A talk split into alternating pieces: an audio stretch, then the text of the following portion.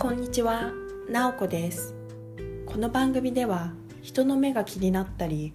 他人と自分を比較して劣等感を抱いてしまいがち。だけど一度しかない人生自分を大切にして生きていきたい方に向けた日常で使えるちょっとしたヒントをお伝えしています。今回は内向的繊細さん向け海外転職でメンタルを安定させる方法についてお伝えします。早速ですがその方法とは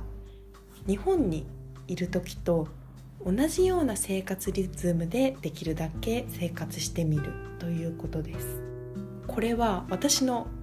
実際に海外転職した時の経験から言えることなのですが海外に移り住んで仕事をする新しい国新しい文化そして新しい仕事の環境そういった新しいこといろんな新しい環境に適応しなければいけないという状況の中で私は生きていくだけで精一杯でした。そんな中周りからの実際に海外で暮らしている日本人の人からのアドバイスとかでもっと外に出て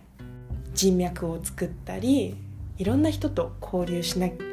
した方がいいよとか言われるとああそうした方がいいのかなとか今本当に生きていくだけで精一杯なんだけどもっとそういうことしなきゃいけないのかなとか自分自身でもせっかく海外にいるんだったら日本ではできない海外でしかできないことをやらなきゃいけないのかなとかっていうふうに思ってたこともありました。もちろんそれが海外でしかできないことをやりたいとかもっと外に出て人脈を広げていきたいっていうふうに自分のその願望が強ければいいと思うんですがそれよりもそうしなければいけないっていう思考の方が強いと生きていくだけで精一杯なのに何々しなきゃいけないっていうのがその上にプラスされて余計自分自身にとってしんどくなる状況なのかなっていうふうには思います。やはり海外転職でまずはメンタルを安定させるっていうことが何よりの基盤となります。仕事をするにしても海外で慣れない土地で生活していくっていうことの基盤になると思うのでまずはそこを安定化させる。そういった意味で今回の日本にいる時と同じような生活リズムでできるだけ過ごしてみるっていうことが大切になってくるのかなっていうふうに感じました。私の生活リズムで言うと仕事が終わって家に帰ってきた。後や休日も割と家にいて一人時間を大切にしていました。その生活リズムを海外でもできるだけ維持しようとしてきました。自分が一番心地よい生活リズムを意識して過ごせるようになると少しずつですが余裕が生まれてきます。そこで余裕が生まれてきたらちょっと外に出て新しい人たちと関わってみようかなとか海外でしかできないことをやってみようかなというような自発的な自発的に何々してみたいっていうような気持ちが出てくるようになりました。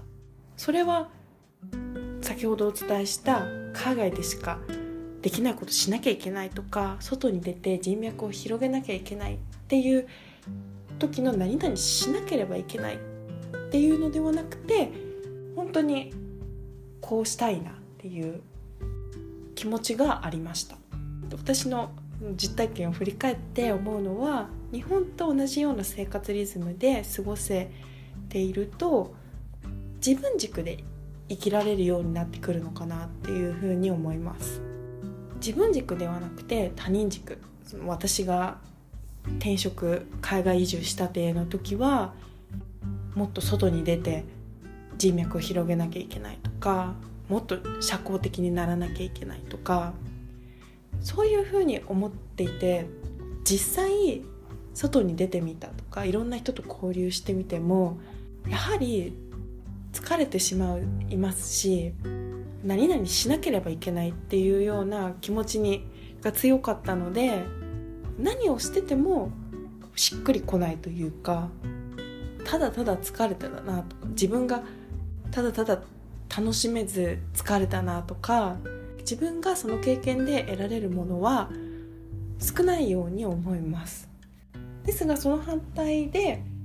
自分軸で生きられるようになるとなってか自分軸で生きられるようになってから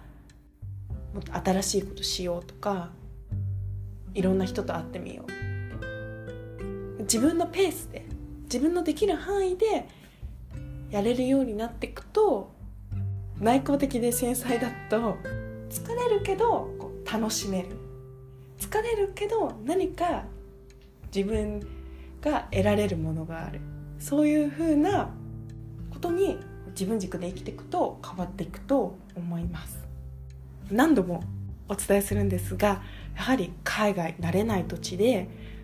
生活する仕事をするっていうのはまずはメンタルを安定させる。メンタルを安定し続ける。それが一番大切だと思いますのでメンタルを安定させるためにはどうしたらいいのかなっていうふうに考えてみてその一つのアイデアとして日本と同じような生活リズムを心がけて過ごしてみるということをしてみるといいと思います。今回は内向的繊細さん向け海外転職でメンタルを安定させる方法として日本にいる時と同じような生活リズムでできるだけ生活してみるということをお伝えしました今回も最後まで聞いていただきありがとうございました。